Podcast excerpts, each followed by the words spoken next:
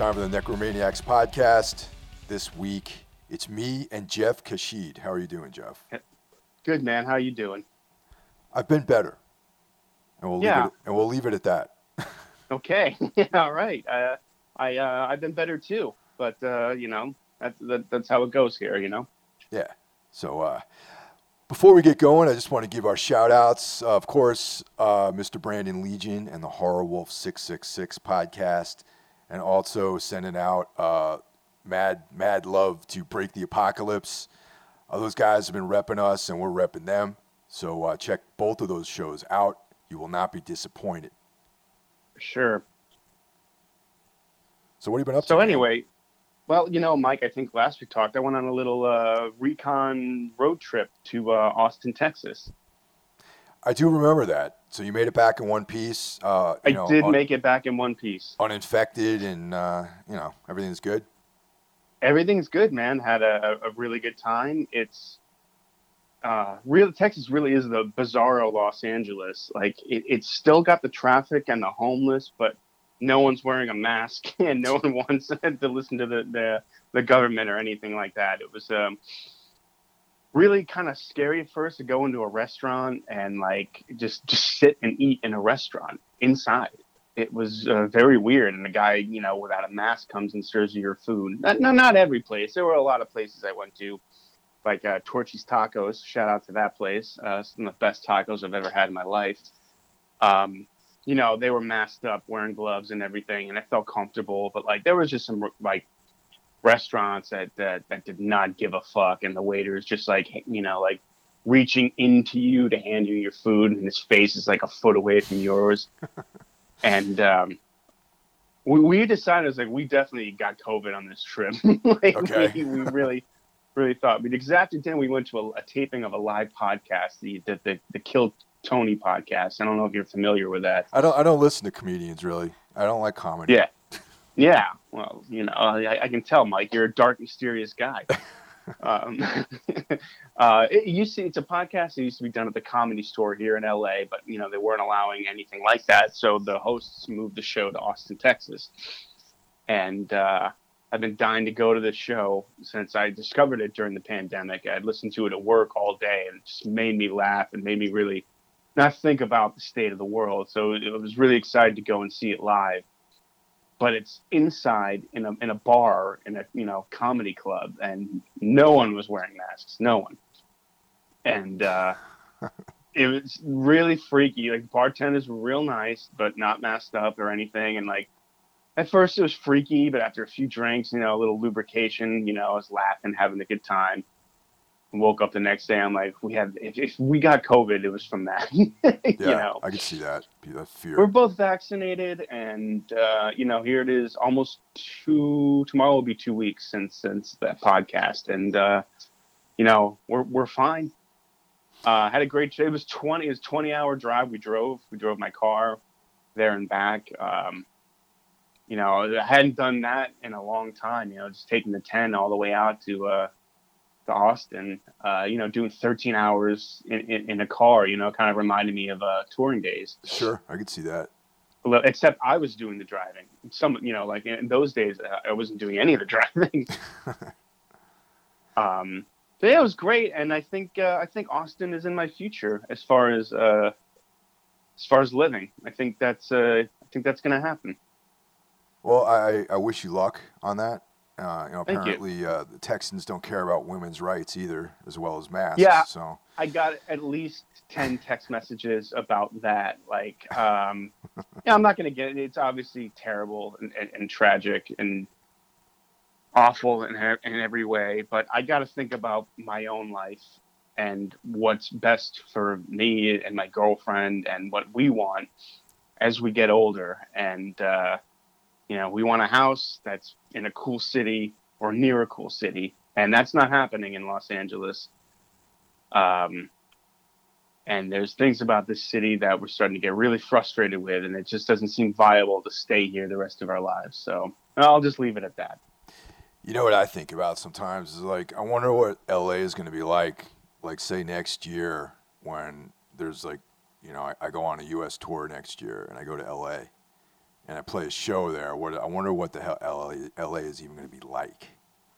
Yeah, you know, like I'm I'm here in Highland Park where things are fairly normal, but if I ever go out to like Hollywood or like downtown where I used to work, it's uh, you know, it looks sort of apocalyptic. It doesn't look like the you know, downtown always was a little like gnarly Skid Row and all that, but that's that that seems to have spread everywhere. Like we went to Venice like uh like I don't know six seven months ago, and it was just uh, miles of tents. I, I couldn't believe what I was seeing.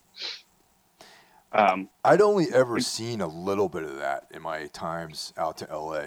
You know, I never really embraced the full Skid Row like uh, landscape. Mm.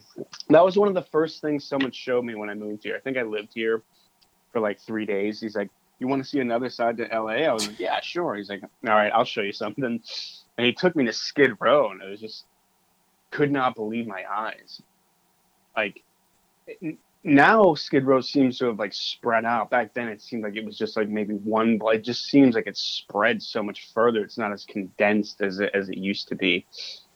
And uh, I used to drive it every day. It was on my route at work, and I would see some really insane shit, really depressing shit. People looked like they just gotten home from work, but they're sleeping in a tent. Um, wow, that's you know, up. and yeah, and I'm, I'm not saying you know you know Austin definitely has some some homeless people, but it's it's a manageable number of, of people. Something can be done to help them, and I think LA is. I, I don't want to say LA is too far gone. I don't want to be one of those guys who leaves the city they used to live in and then be like, "Yeah, that place sucks. Fuck that place," because um, the city has a lot to offer. That that that's great, you know, obviously and LA is far from dead. You know, the movie industry, music, all that shit will always be here. Um, I'm just getting old, and a lot of things I like about LA are, you know, the ArcLight Theater is closed, and all these cool things like the Stephen Allen Theater, where I saw Stuart Gordon's uh, Nevermore play starring uh, Jeffrey Combs. Oh yeah, you know that c- cool little theater, probably seated like a hundred people. That's gone. So a lot of the cool things are gone, and like what's popping up is just high rises you know, for like, I'm like, who are these people who can afford these places? Yeah, you know, I kind of felt the same thing about uh, living in New York. Honestly, man, it's like yeah, totally. I, I probably stuck around like for uh, two or three years longer than I actually should have. You know, and it's it's like now now I'm like, you know, I'm glad I'm out of there, but I I, I think I lingered a little bit too long, and yeah, yeah. You know, and like I, there's there was a lot of good times there, a lot of good times living in the part of Brooklyn I lived in. But I've gone back there, like when I have to go into the city for work. Sometimes I'll drive through that area, and I'm like, man, this is like I'm, you know, I, it's totally different than I remember it being, and it just seems so strange, you know. And so yeah, yeah I, you know, I, I feel you, man. I would love. I used to live in Astoria, Queens, for two years, and honestly, I fucking loved it. Those are two of the happiest years of my life. Great food. I had two really good friends who lived in Brooklyn who never once came to Queens. I would always go to Brooklyn, but that was fun. You know, it was like a little like trip. Uh, and uh, man, I would love to go visit my old neighborhood and see what it's like, man, because it was it was the best, dude. You got off the train stop. I think I can't even. I think it was like the end or something like that. I got off on Broadway and something and there's one of those halal carts. I I really missed that halal cart, man. That hit the spot. Like ate there like three times a week. Two pizza places I could see from the window of my apartment. Um, you know, just just real like nice, like just cool, like very New York neighborhood. The bodega where I'd walk in with my mom. They go, "Hey, mommy," you know. And, nice.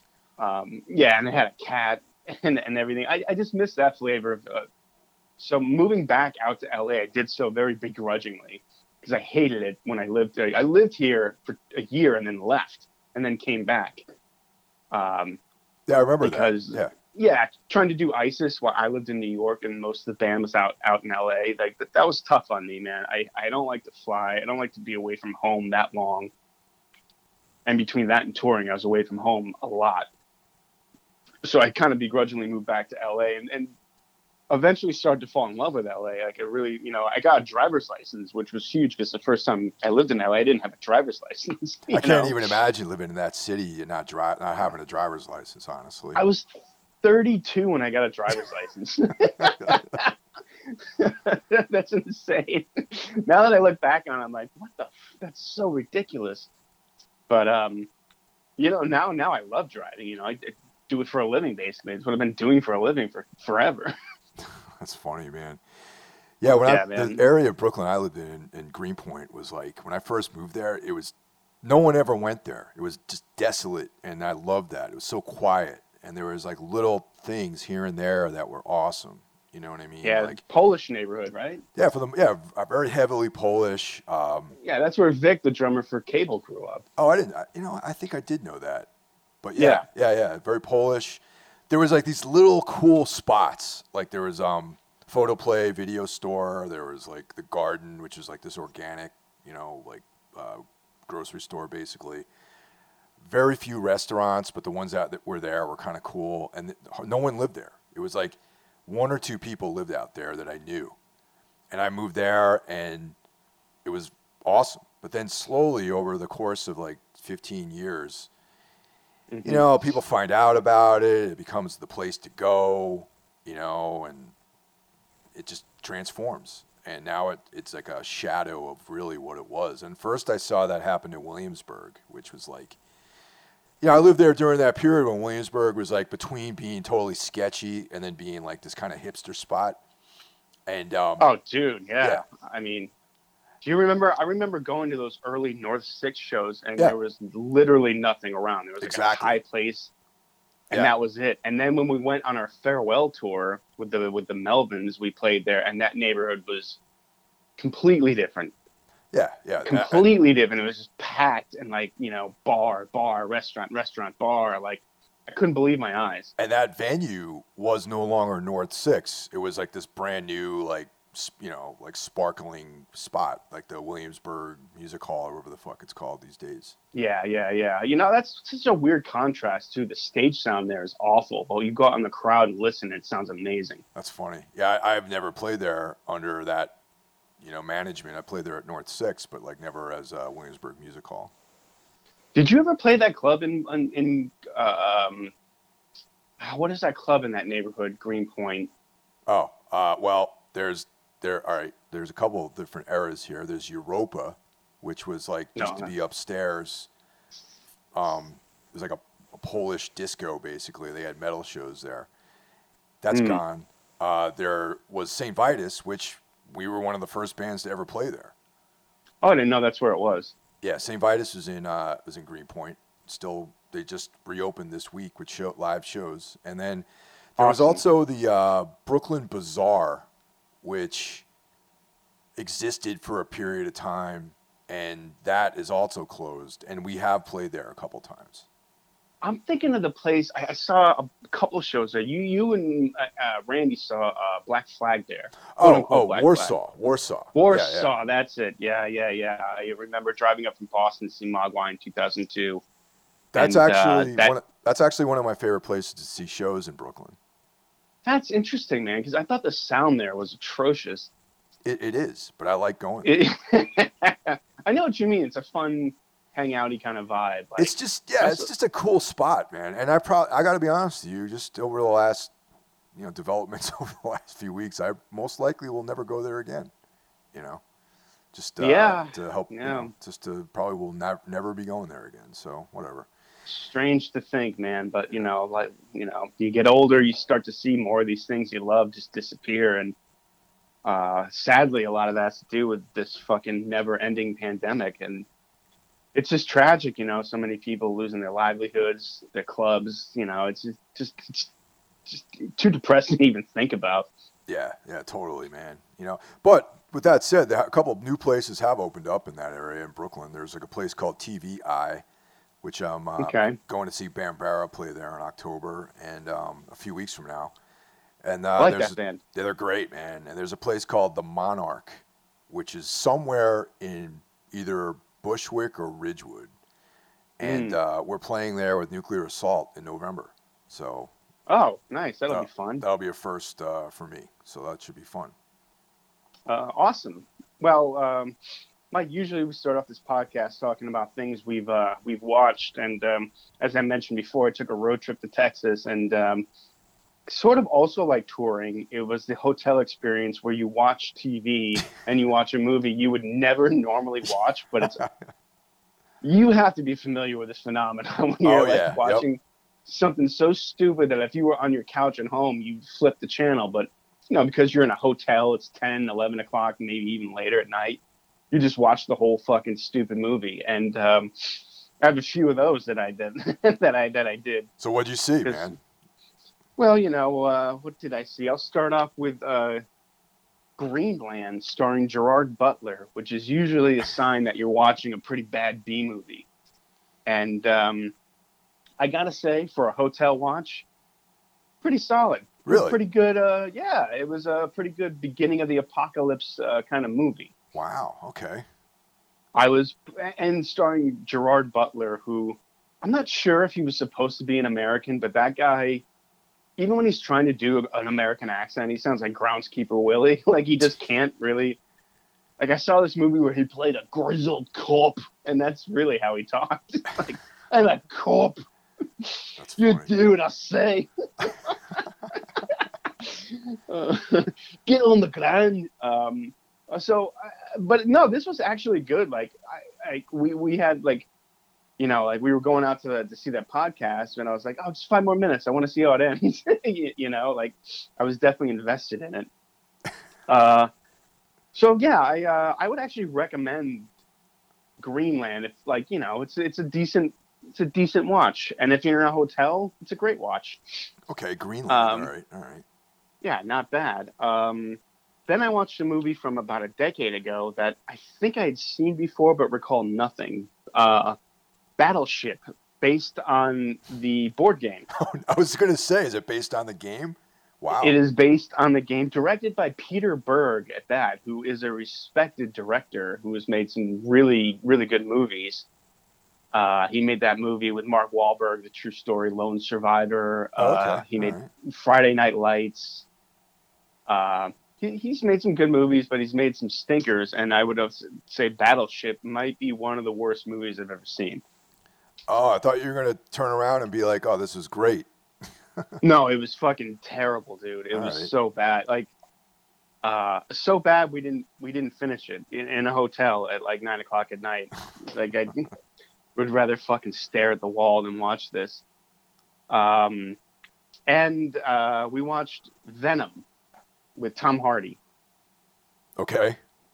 And, uh, I, I have a feeling. I have a feeling you've seen this movie. I know you like. Uh, uh, you know, I had heard so much about how terrible it was, and it was terrible, but it was watchable. Like, you know, I finished it. I was, you know, I was like, yeah, this is pretty bad, but it's not a disaster. You know what I mean? I haven't seen it. Um, only- Really? yeah, honestly, I haven't because I already heard that it was terrible, when I was fixing to check it out, and I was like, man, I don't want to ruin the character really because I like the Venom character. Sure. Well, Mike, next time you're on tour and you find yourself in a hotel, if Venom's on, oh, um, for sure, I would watch it on tour, definitely. Yeah, uh, yeah, but normally, yeah, this is movies like two, three years old, and you know, I was just the same thing. I was like, I have no interest in seeing him. And and what a cast they assembled! Tom Hardy, you got Riz Ahmed as as the bad guy, and uh, this movie seems to have been written by a twelve year old. I mean, it was just really, really dumb. And uh, I gotta say, man, as much as I love Tom Hardy, I'm getting a little tired of his shtick Like- Yeah. his performance in this like yeah yeah i'm from new york and yeah you know like uh, it it was it was just a bad performance i mean and uh it took place in san francisco which confused me because i always thought the venom uh, the eddie brock character was a new york guy and they do Yeah. address that at the beginning of the movie they're like yeah i got run out of new york I, I did this report and they didn't like it he's a reporter or something um, so I guess they just really wanted to set the movie in San Francisco instead of New York. I guess it was probably cheaper to film there. I don't know, but Yeah, I find that hard Uh, to believe actually, but yeah. I do too. um, but yeah, again, you know, you got an hour and forty minutes to kill in a hotel. Like, you know, y- you could do worse. I mean, I did finish watching it. Yeah, so I, you know I like the Marvel stuff. I like the way it's consistent, and and uh, you know the Venom and the you know all that stuff is is outside of that scope. So I usually don't watch those. Yeah, I know. I don't know much about the Venom character. I know he's very popular. I know like people were really disappointed by uh, how he's portrayed in Sam Raimi's Spider-Man Three. Um, but if they were disappointed with that, then then this must have been like soul crushing. It was just really like silly and I don't know. I always thought the character was sort of dark and was sort of a bad guy, and this he's more of an anti-hero. I don't know. I don't know much about the character. Yeah. But I know that the movie was was, was pretty dumb. okay. Right on, man. yeah. Um, Yeah. But I'm surprised. I thought you would have seen it just because you're in. You know, I know you're a you know a fan of Marvel, and Yeah. you know even when I know something's bad, if I'm a fan of something, like I gotta see it. Like I think I mentioned on this podcast before, I spent a lot of money to see the Wicker Man remake because it's a remake of my favorite horror movie of all time. Yeah. and it was getting just shit on by everyone. But that that didn't stop me from taking a cab to see the movie and then taking a cab back after I'd seen the movie and spent like fifty fucking bucks to see that movie. You know, Yeah. No, I, I, uh, the same I had I had to see it. I had to. See, yeah, yeah. That's that's just me, man. That's just how I am. Yeah. What about you, man? Uh, Well, last week I mentioned uh, that I, I revisited True Detective season two. I talked Oh, about yeah, that with yeah, Mike, yeah. but I want to ask you. I actually, after watching it again, I fucking like it, man. Uh, I liked it the first time around. I liked it even more the second time around. I think it's aged really well. Yeah, I think it got a bad reputation from like the cool. I always think the cool kid bloggers, like who were like just shitting on it, and then other people were like, "Well, I don't want to be seen liking this thing the cool guys are shitting on, so I'm gonna shit on it." But Really? in reality, like, no, it wasn't season one. It was its own thing. And I think it did tonally lose itself sort of like halfway through. I sort of liked like the first few episodes are like this descent into hell. Um, and th- these are just all deeply broken people. Um, a lot of people criticized Vince Vaughn's performance. I thought he did a great job. I thought he was Colin great. Farrell was. I thought the three main actors were, were fantastic. Um, yeah, and I think time will be kind to, to season. I think I, I like season two more than I like season three. I'll say that. that's interesting because I, I haven't rewatched season three yet. I remember, all right, when I was watching season two in real time, I was super disappointed, and I actually never finished it. Oh, okay. Oh no, wait, no, no, I'm lying. I did see it because I do remember really digging the last episode. So no, no, I, I did, I did finish watching it the first time around. So, um, yeah, I I uh, revisited it unintentionally actually because like one night I was watching the last couple episodes of the first season on HBO Max. Right. I passed out on the couch and woke up, and that was playing. And I just continued watching it, and that's how I started. I rewatched season two, and it was. Mm. I, I remember being like, at first I was like, "Oh, this is season two. I'm gonna turn it off." But I was like on the couch, and I'm like, "Man, this is actually pretty fucking good." And and I watched Yeah. the whole next day was a holiday. It was Monday, and um, I just watched the whole thing, and I was like super emotional at certain parts, man. I'm like, some of the stuff towards the end is like really heavy, man. I was like really interested in that, so I, I give it a thumbs up on season two. Yeah, me too, man. And um, it's interesting, you know, the city of Vinci is based on the city where I used to work, Vernon. Oh, okay. Um, yeah, the, what they use for like the, the the exterior of the police station, that's the Vernon police station. It was right around the corner where I worked. Colin Farrell's apartment or house that he lived in was right around the corner from where I worked, and like it really is. I, I, I'm I'm kind of curious of why they changed made it a fictional town. I mean, it really is a lot like uh, it is just an industrial part of town. Really, not many people live there at all. Um, I just found that interesting that they tur changed it from Vernon to to Vinci. I guess maybe they didn't want to offend anyone. Yeah, maybe that Um, could be a reason why. I also think like tonally, it's not as consistent as the first season. You, you had the luxury of the first season of having one director do every episode, so he maintains that creepy, uh, almost cosmic horror tone throughout the whole thing. Whereas this one, you know, Justin Lin, uh, most known for the Fast and the Furious movies, directed the first two episodes, and then after that, it was just you know a lot of TV directors. You know, not not like film guys. And I Yeah. think that hurt it. I think that hurt it a little bit. Well, Um, well, season one definitely wins as far as consistency goes and overall vision. I mean, it, it has it feels like a, like you're reading a weird fiction story. You know. Yeah, exactly. Yeah. And, and Whereas yeah, season two is definitely like more of a a patchwork of different concepts. It seems like you know what I mean, and I think that is definitely a fault for season two. But I I enjoyed it way more than I did the first time around.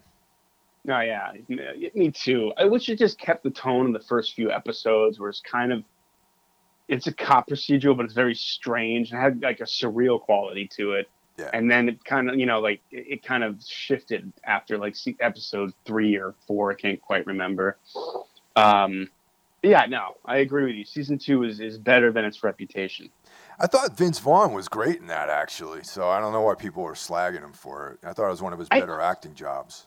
I did too, and it was sort of like his return to real, like you know, he'd done these like kind of broad comedies for like 10, 15 years, and I think people forgot that Vince Vaughn was, you know, a serious actor at, Yeah. at one point, and maybe he forgot. You know, maybe he's just like, I love cashing these paychecks for like, you know, bullshit like couples retreat or like you know, whatever else he was doing. But then you know, because around that time, you know, he did uh, Brawl in Cell Block '99, and then Yeah. he did Dragged Across Con- Concrete. You know, doing you know more serious stuff, which which is because I, I think he's good at it. Yeah, those are solid, man. I enjoyed those movies. You know, even though like a lot of like uh, lefties probably think I'm some right wing like extremist for liking those movies, but whatever. Yeah, I, I- I don't know. Like, yeah, those movies got politicized. I, I don't think about that stuff when I watch it. I thought it was. I thought both those movies were fantastic. Yeah, now they're great. You know. Um, that's a that's a good one though, man. You Yeah. should you should watch season three. I'm curious what you think about. I probably it. will. I rewatch. I rewatched that, and to tell you the truth, I was bored to tears. Like, uh, I could I could not get into it. So yeah, I picked up another uh, book. I started reading. It's called uh, Under Twin Suns: Alternate Histories of the Yellow Sign, and it's a collection of weird fiction short stories. And it was curated by uh, this guy John Langan. And um, I heard about Mm. this uh, volume because I listened to the Lovecraft Ezine podcast, and they were talking about it a few weeks ago. So I picked it up, and it's uh, so far so good. Uh, were there any authors you immediately recognized, or are they all new to you? a lot of them are, are new to me. Uh, you know, there's you know some of the names are like uh, are people I'm definitely going to follow up on. You know, so that's one of the reasons why I picked it up. I picked it up is because I wanted to get into some new act, new new authors. So Yeah, that's fun to do. I remember I was taking a bus trip to North Carolina and I bought this anthology called 999 because it had a new Stephen King story in it. And uh, it also had stories by Ramsey Campbell, Thomas Ligotti, Bentley Little, uh, William Peter Blatty uh, had a novella in it. Uh, obviously, I knew who he was, but you know, discovering uh, Thomas Ligotti and Ramsey Campbell from that was was huge for me. And right away, reading the stories, I was like, I am a fan of these two. Yeah. I'm gonna like this stuff. Um, you know, there's always a couple duds in there, you know, Sure, in any, yeah. any anthology, but like, yeah, it's, it, it's fun to just pick up one of those and discover something new. I, I love stuff like that. yeah. So yeah, that's uh, that's about it for me, man. I got I just got tickets for um, Chiller Horror Fest at the end of uh, around Halloween. So that that's out, Nice. out in Piscataway, New Jersey, and uh, Mike is also going to that. So we're gonna we're gonna be there together uh, at one of the days, and that's uh, yeah, that's about it. You guys gonna set up shop or just kind of hang out by the door and be like, yeah, Necromania.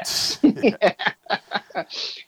Awesome. I wish I could be joining you. I haven't been to a horror convention since Monsterpalooza in like 2000, I think nine or 10, or I can't remember. It was, it's been a long time.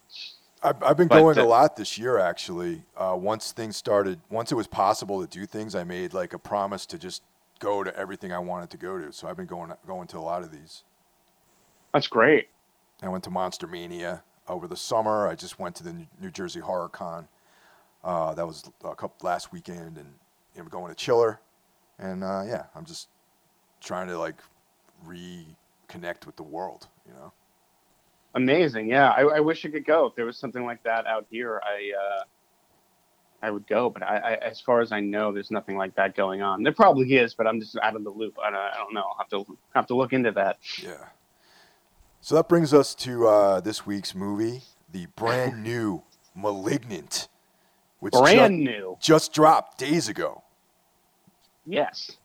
on HBO and as well as in theaters. Yes, it is playing in the theater around the corner from me, and I still chose to watch it in the comfort of my own home. Well, I got to be honest with you. I there was no way I was going to pay to see this movie.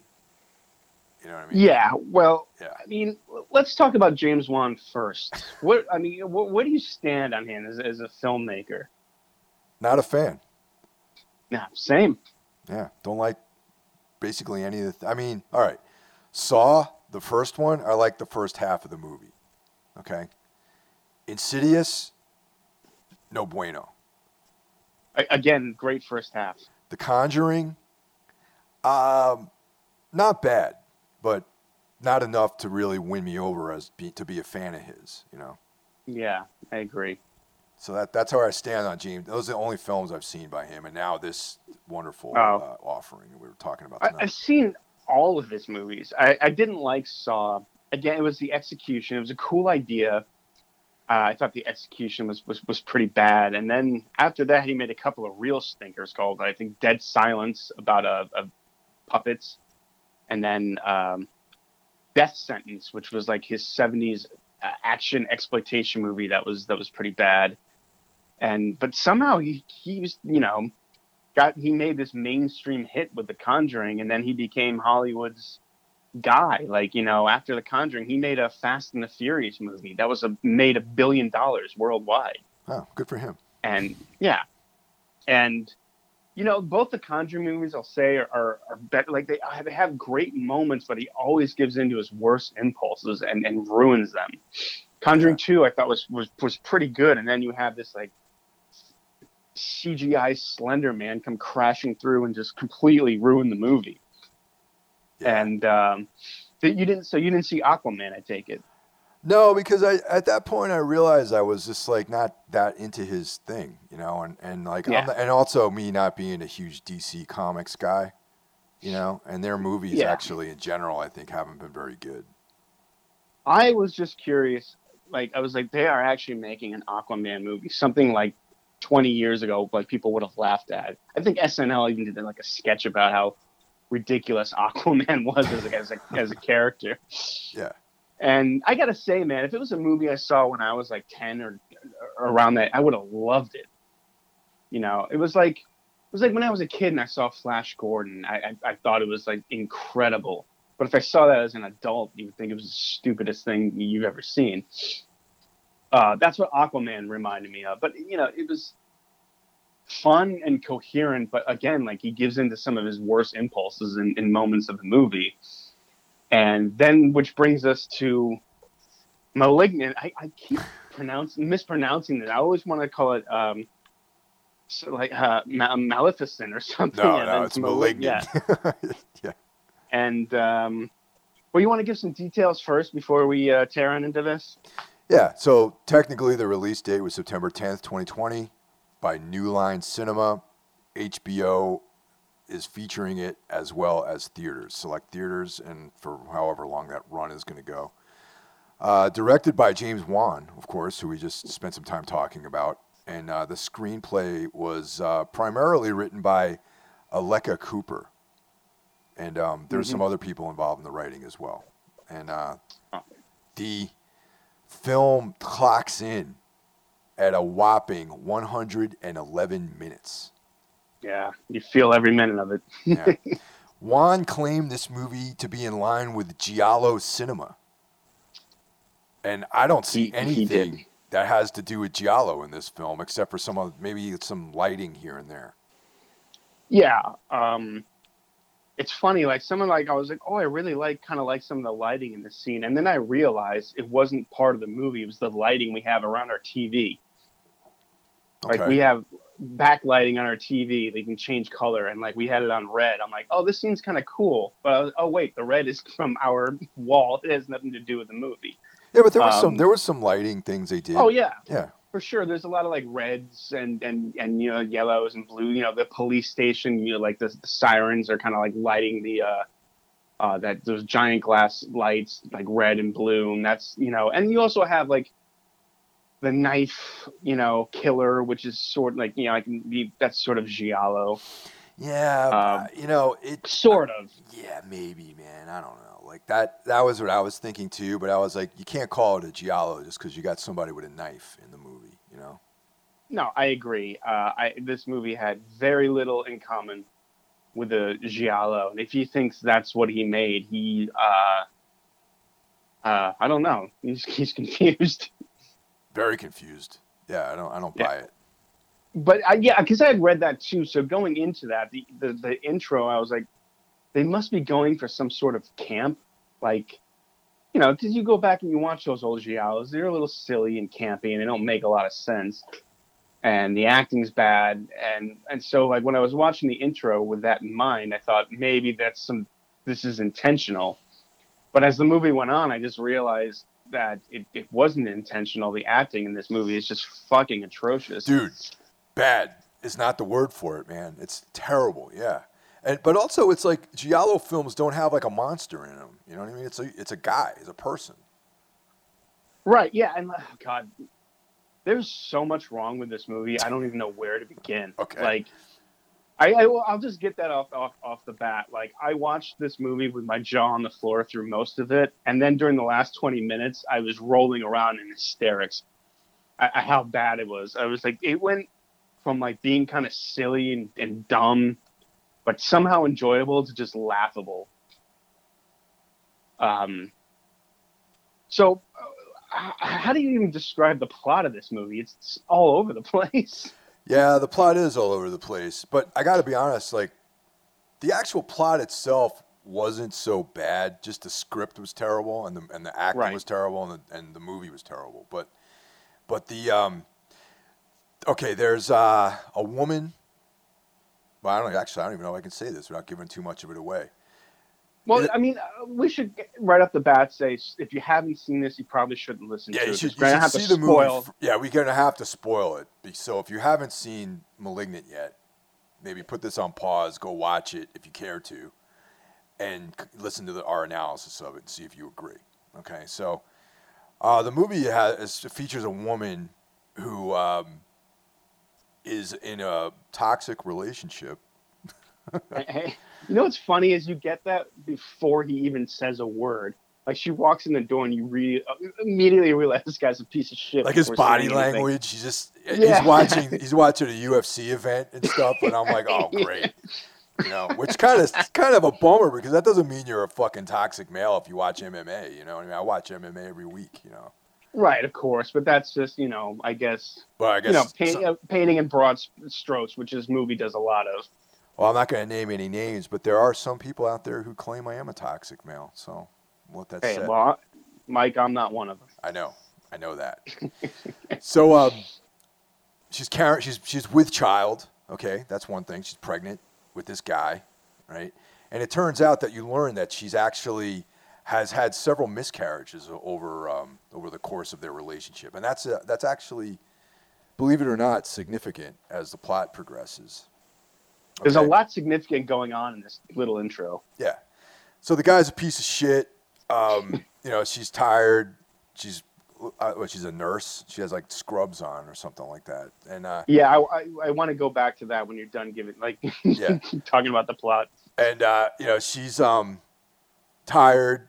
The guy's cranking the, the UFC. Uh, and like she turns it off, and he's like, "Hey, I was watching that." And then uh, she's like, "Well, I'm really tired." And then he just gets all toxic with her and uh, you know intimidates her and then eventually pushes her against the wall and she smacks her head into the wall okay now that is a very important part of the plot Very. uh, later on the guy gets murdered by this mysterious black figure okay now he doesn't get stabbed like in a giallo film you know his head gets bashed in right Right. yeah Yeah. So the rest of the movie is what is this presence? Like significant people are getting, uh, you know, captured, killed, and murdered, and uh, you know, you spend a lot of the film is like, well, what, what is this thing? You know, there's like hints to the of the origin as being a separate person. We learn that the main character is uh, her name is Emily May, or I'm sorry, her name is Madison. Um, is is adopted, and uh, she was in some sort of asylum where there was like they were being studied, and, and for most of the film, you think that there's two two people because she keeps right. You see develop as she's developing and growing up. There's like she's referring to her her, her secret friend or her, her invisible friend, and they're like, oh, you, you have. She grows up with an invisible friend, basically, and for most of the movie, I thought that she actually had a brother that had these bizarre powers, and the brother was was like following her through life, you know. Yeah. Uh, but that's actually not what's what's going on in this film. No, and I had, I kind of guessed it, but like I wasn't really. I was only like half right. Yeah. So just describing that plot, that does that sounds like a pretty interesting premise for a horror movie that you can make a good movie out of that, right? Exactly. I mean, I think that that storyline is actually pretty interesting. I mean, it's the execution of this film is just what sucked.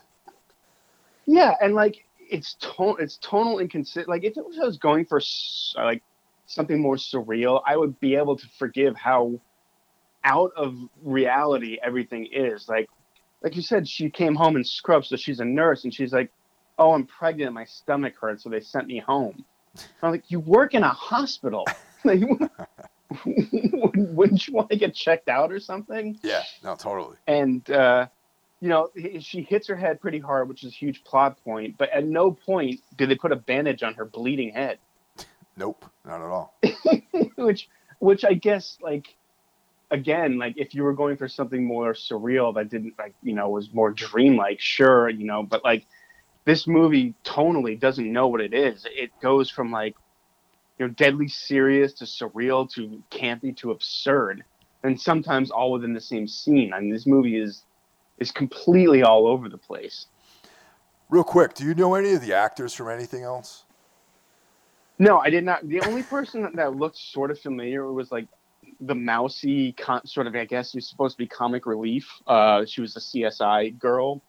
Yeah, the girl okay. with the glasses who's who's kind of got the hots for the um, the hot young detective. Yeah, yeah, that was completely Um, pointless plot point in there, really. you know? Completely pointless. That character, I don't even know why it was in the movie. Um, so uh, it while, the main character, uh, God, what's her name? I, I only watched this once, so I'm not as well, well uh, prepared. Well, her name, her Um, name is uh, Madison. yeah, her, her name's Madison, and the actress's name is Annabelle Wallis.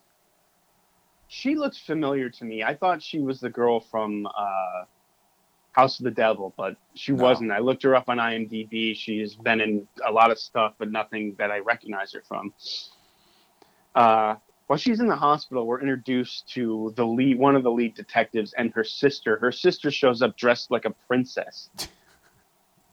For, I mean, I, I, I don't even like. She's like, "Oh, I'm an actor," but like, it's such an odd choice for such a like a serious moment. Like, and uh, you know, the cop shows up. He's like, "I, I got some questions for you." The whole thing is framed and shot like like like almost like a sitcom. Like, there's no weight or heft to to it.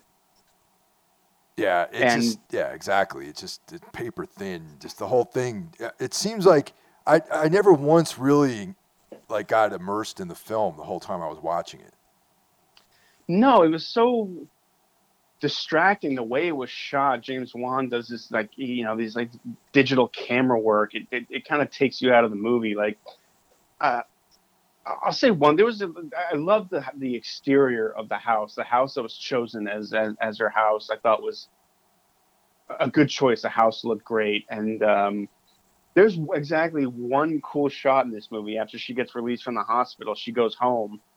After where her husband was was brutally murdered, she just goes home by Yeah. herself Yeah, uh, as you do. And you know, there's a shot of her, a long shot of her, and, and it's shown from up above of her running through the house, and that was like the one cool shot in the movie.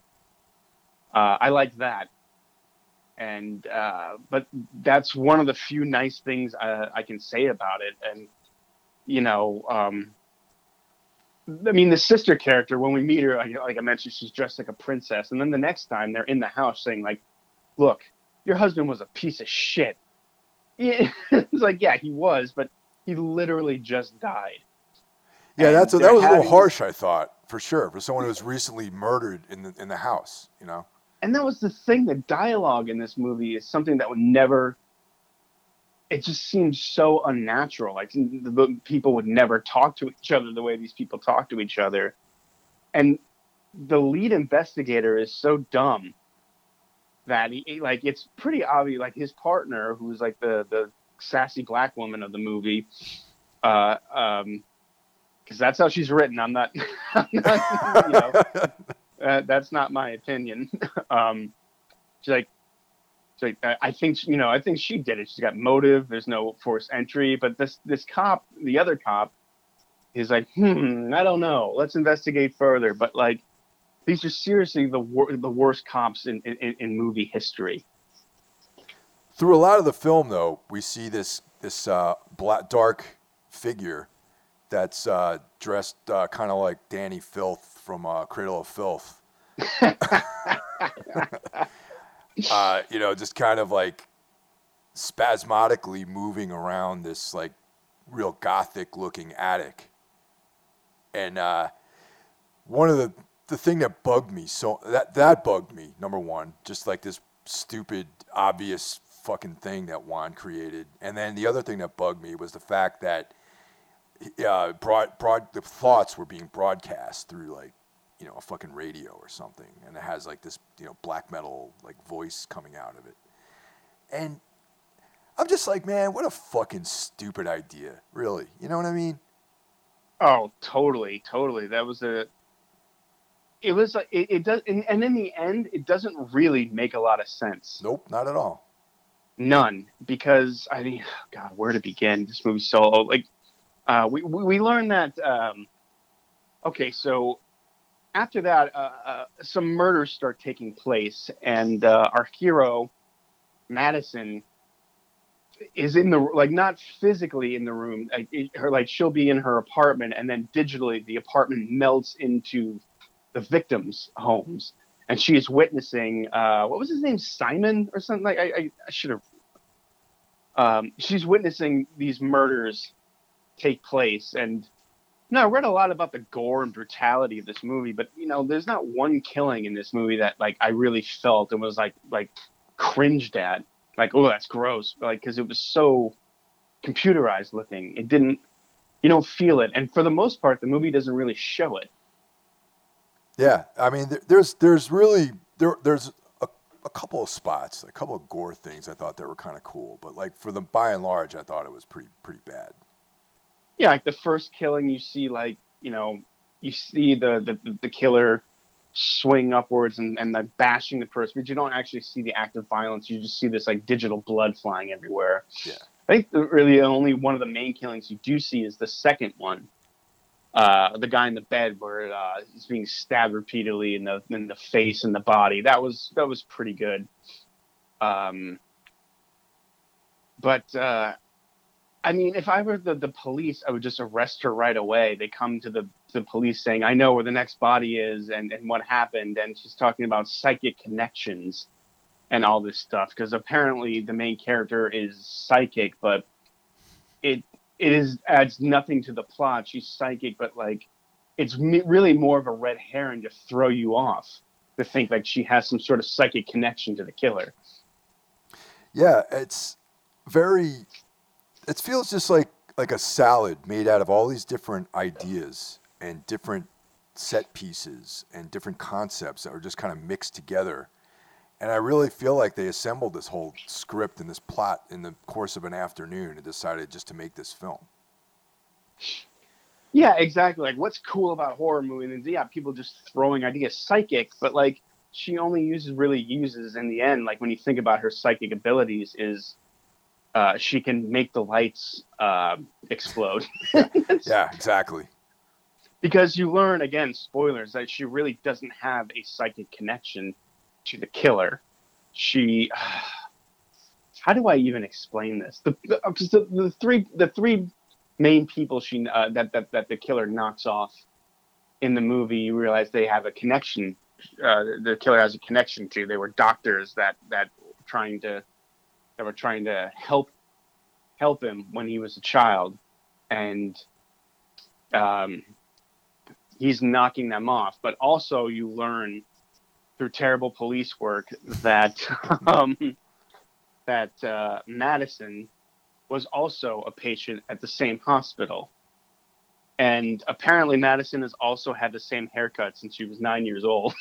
Which, yeah, this like that cool like goth like bangs, dark hair, you know that kind of thing.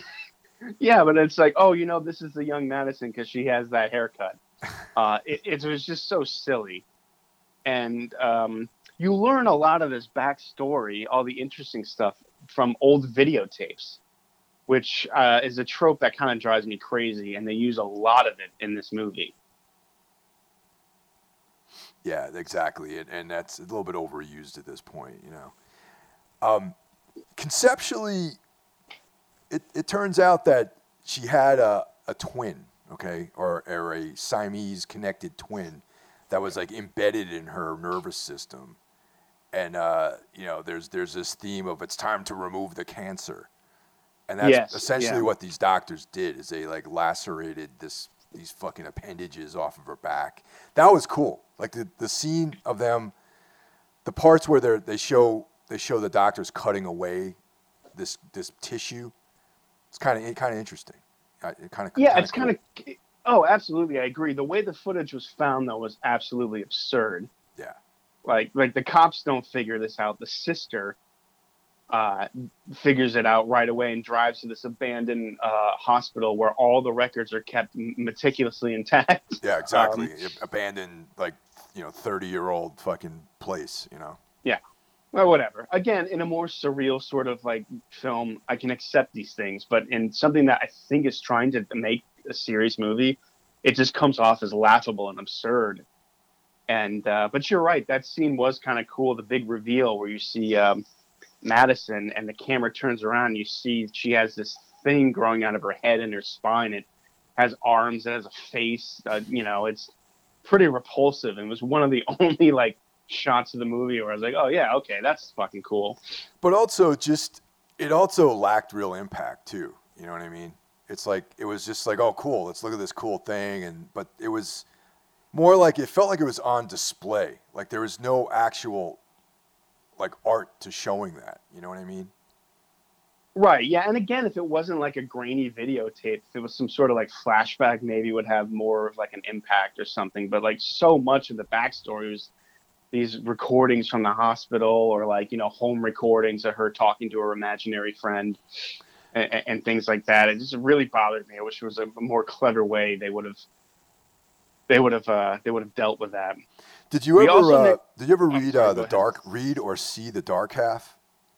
Uh, you know what's funny is I thought about that movie a lot while while my girlfriend and I were trying to figure out what when we were trying to guess what was happening. Yeah. Throughout the movie, and I was I the dark half came up. I never read it, but I've seen the movie. Uh, it's been quite a while, but that's what I thought. Like, well, no, I'm sorry, that's what she thought. It was like you know, like that part that was cut out has grown and become a full blown person of their own.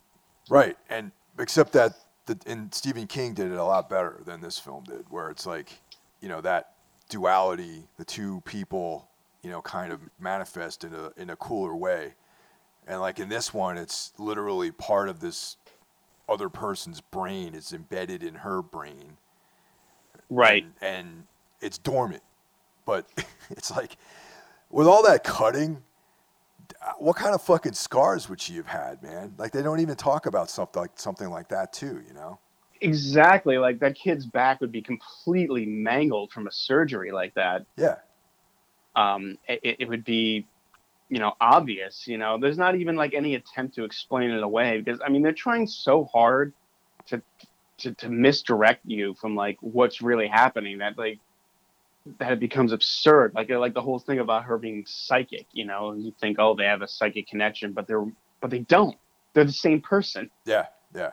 And that could have just been that. That's a cool idea, but it just could have should have been done like way better. Like I, I don't think they needed to go into the um, you know the the, the malignancy being removed, like this whole body horror aspect didn't really need to be happening in this film to make it interesting.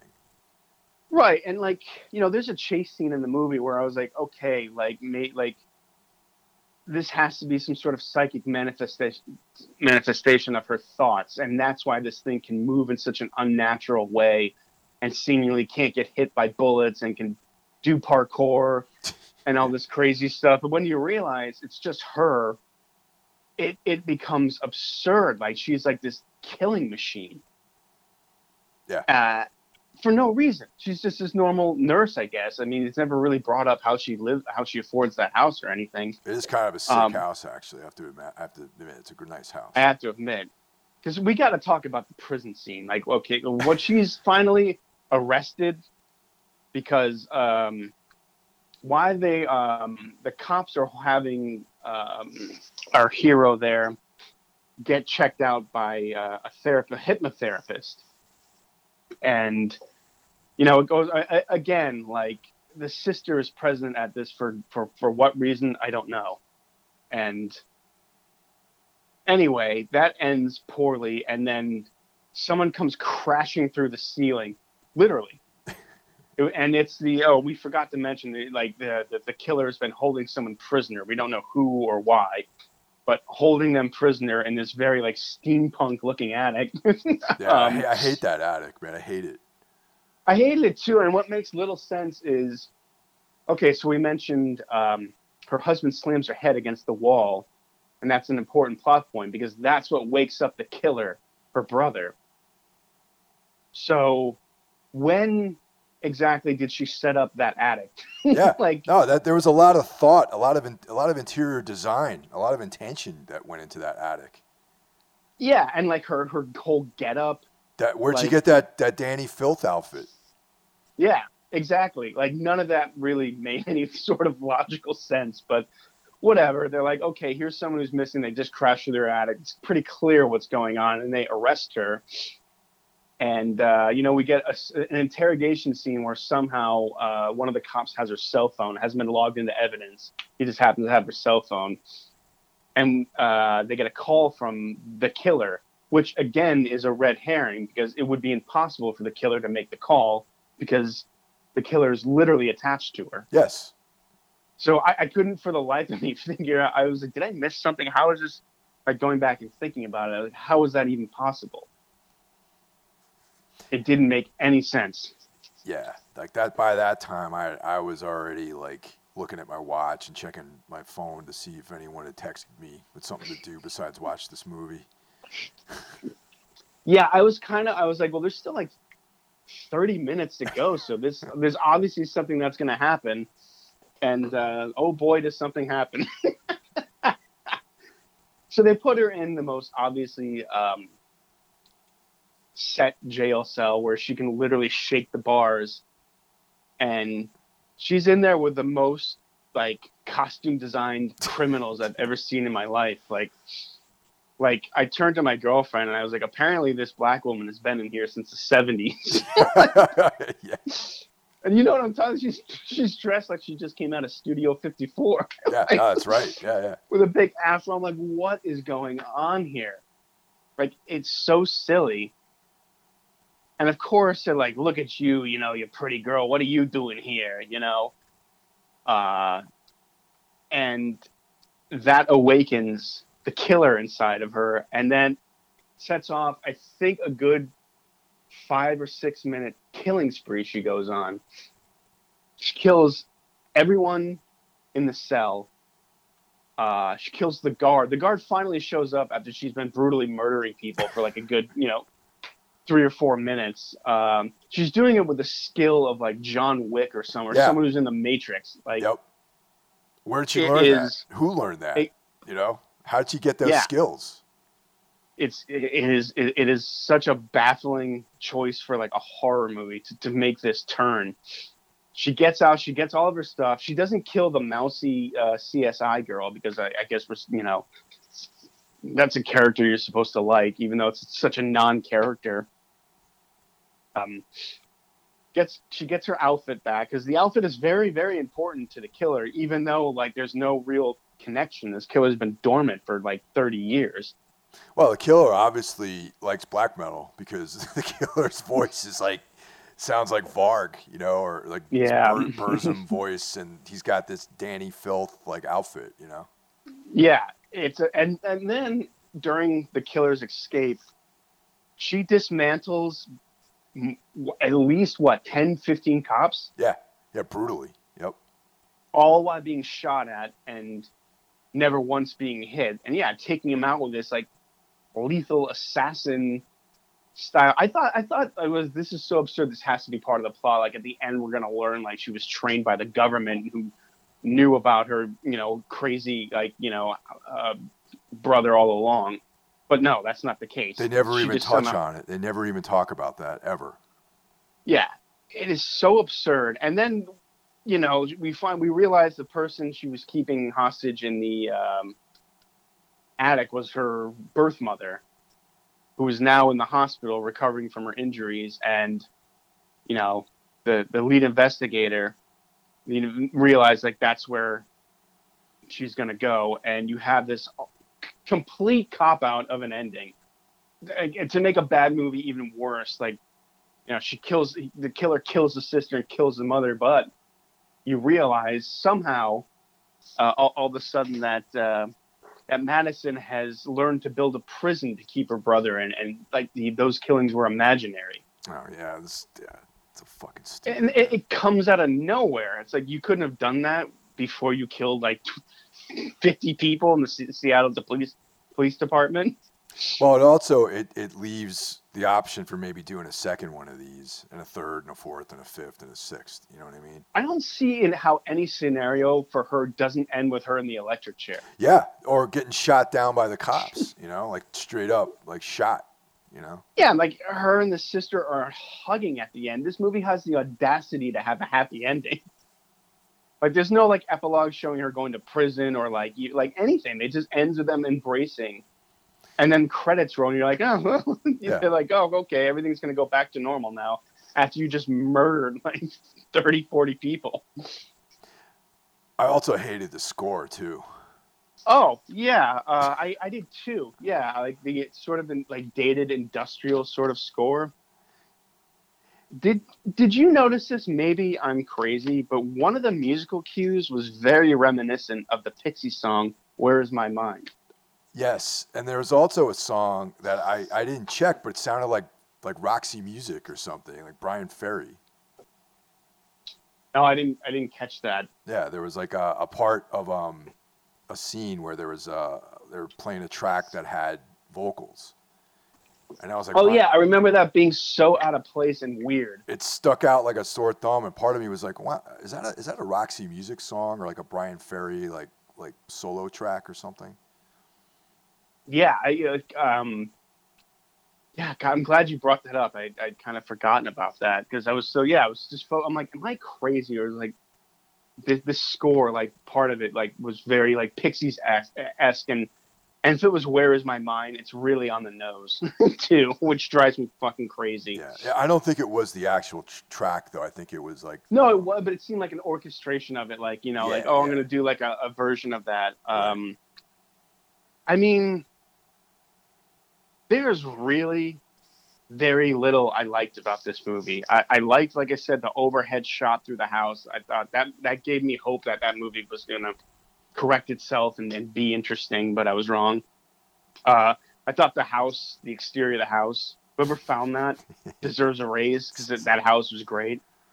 Uh, setting a horror movie in Seattle, great idea. Although most of this, I would imagine, was done on like a soundstage, but there are obviously shots that are clearly in Seattle. Uh, I just wish it was more, you know, made it more part of the atmosphere. Um, I did have kind of fun watching it through most of it because we, like I said, we were just kind of like, this is movie is kind of silly, and I don't think it realizes how silly it is or how like how dumb the sister character really is and how poorly written everything is. It's not just her; just everyone is spouting like this inane, stupid dialogue.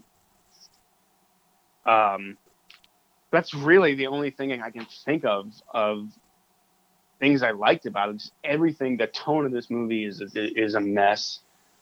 Uh, the score sucks. The acting is fucking atrocious. The direct, I, I, cannot believe this guy did two huge franchise movies uh, with the, you know, the uh, three or more. Like, you know, he did the Fast and the Furious. He's doing the Aquaman. He's doing another one. Uh, people just hand this guy a ton of money. Like, it, it, I can't imagine that that that people people that the studio saw this was like, great, perfect, release it as it is. it is. I, I and and yet they did like it exists. I I'm, I'm shocked that a big Hollywood director can make a movie this bad. I mean, I can accept his earlier movies, you know, when he's a young filmmaker being kind of shitty, and but like you mature and you know you go on to make big Hollywood blockbusters, and then you return to horror and you make this, which obviously costs a lot of money. yeah, they definitely spent budget on this for sure. Yeah, it, it was just baffling to me, completely fucking baffling. Uh, to the point where like I don't know. Are people going to be watching? Is this going to be like a midnight camp movie for people in like ten years? I'm, I'm curious to see if anyone even fucking likes this movie. I mean, it seems like people are enjoying this movie. I know it's only been out for a couple of days at this point, but I checked on Rotten Tomatoes. Last I checked, it was at seventy four percent, which I honestly like was trying to guess. I was gonna like, oh, I'm gonna say 15 percent. Nope, seventy four. No. Uh, I didn't read any of the reviews, but I think I will now. Uh, but I think it was screened very late for critics, which is never a good sign, because um, they're trying to hide the fact that they have a piece of shit on their hands. But yeah. Um, so if I, we're talking like final grades, what would you give this? I'm going to give it a one because a zero is just not part of our scale, you know. Uh, and all, but I have to make the additional statement that I wish I had more hands to give more thumbs down to this movie. Yeah, Mike, uh, I was gonna give it a half, but um, but like I said, I did laugh a lot watching this, uh, and I did mention a few things that I did like: the house, the overhead shot, the yeah. Seattle setting. Yeah. Uh, so I give it a star for that, and that's really about it. The rest of this is this is one of the worst movies. I say this all the time, but this is really one of the worst movies I've ever seen. Yeah, I'm right there with you on this one, man. And and uh, the one the thing that's funny is they set this in Seattle, but they didn't really play up the dreariness of that city.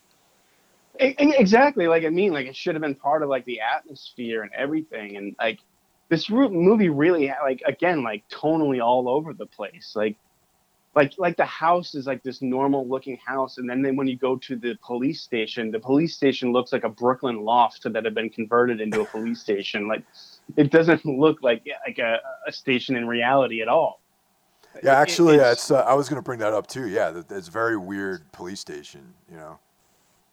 Yeah and, and i'll say this again in a better movie in a stranger movie i can accept that but in this kind of film whatever the fuck this thing is i, I, I can't because I think their intentions were not going for camp, were not going for anything like that. I think they were taking this seriously, and they, maybe like a couple characters were supposed to be comic relief.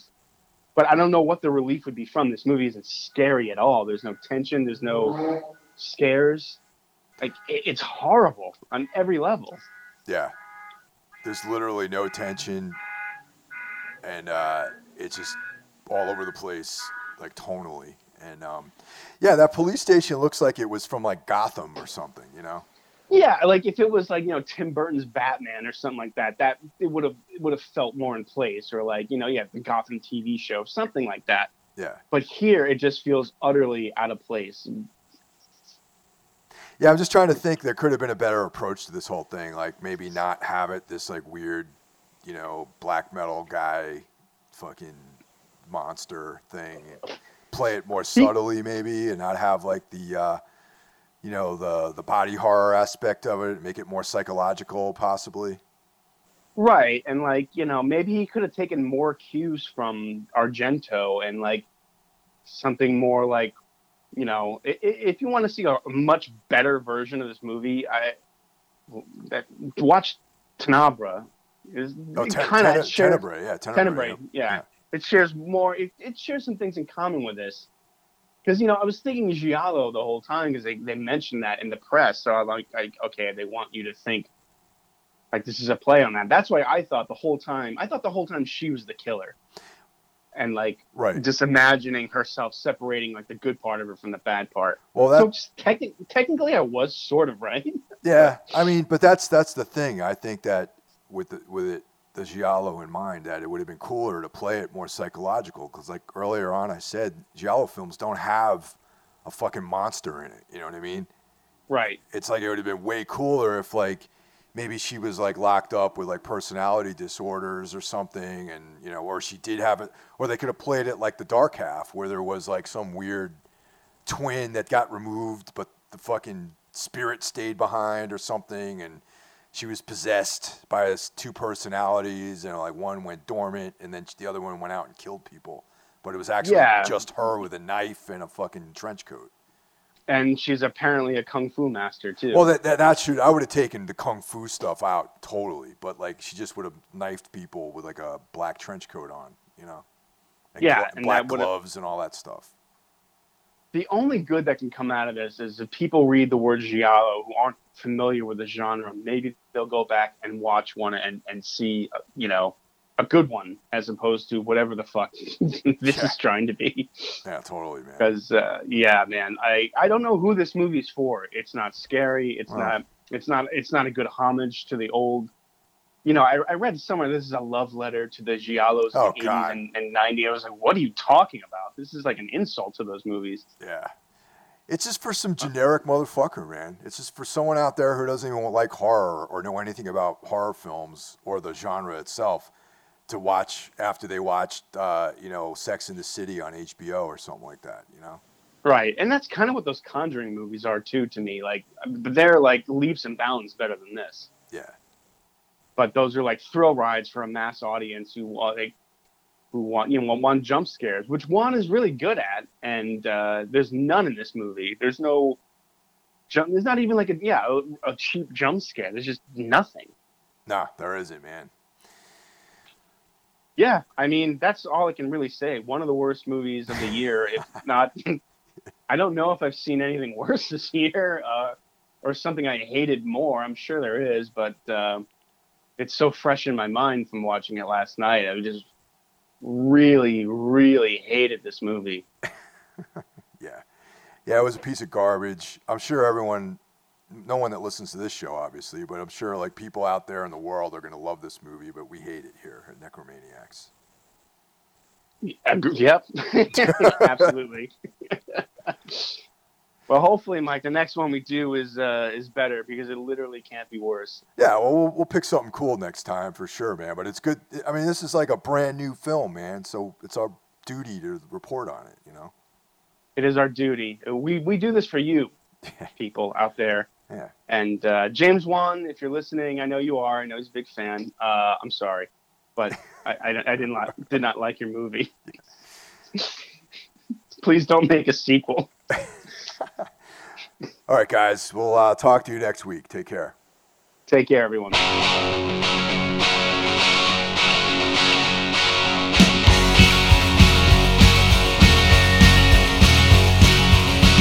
I thought I heard you say. Thought you said you missed me, but you only missed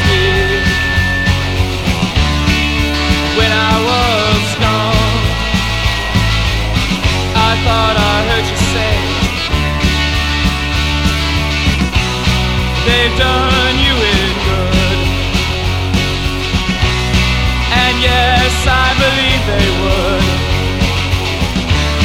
May I console you?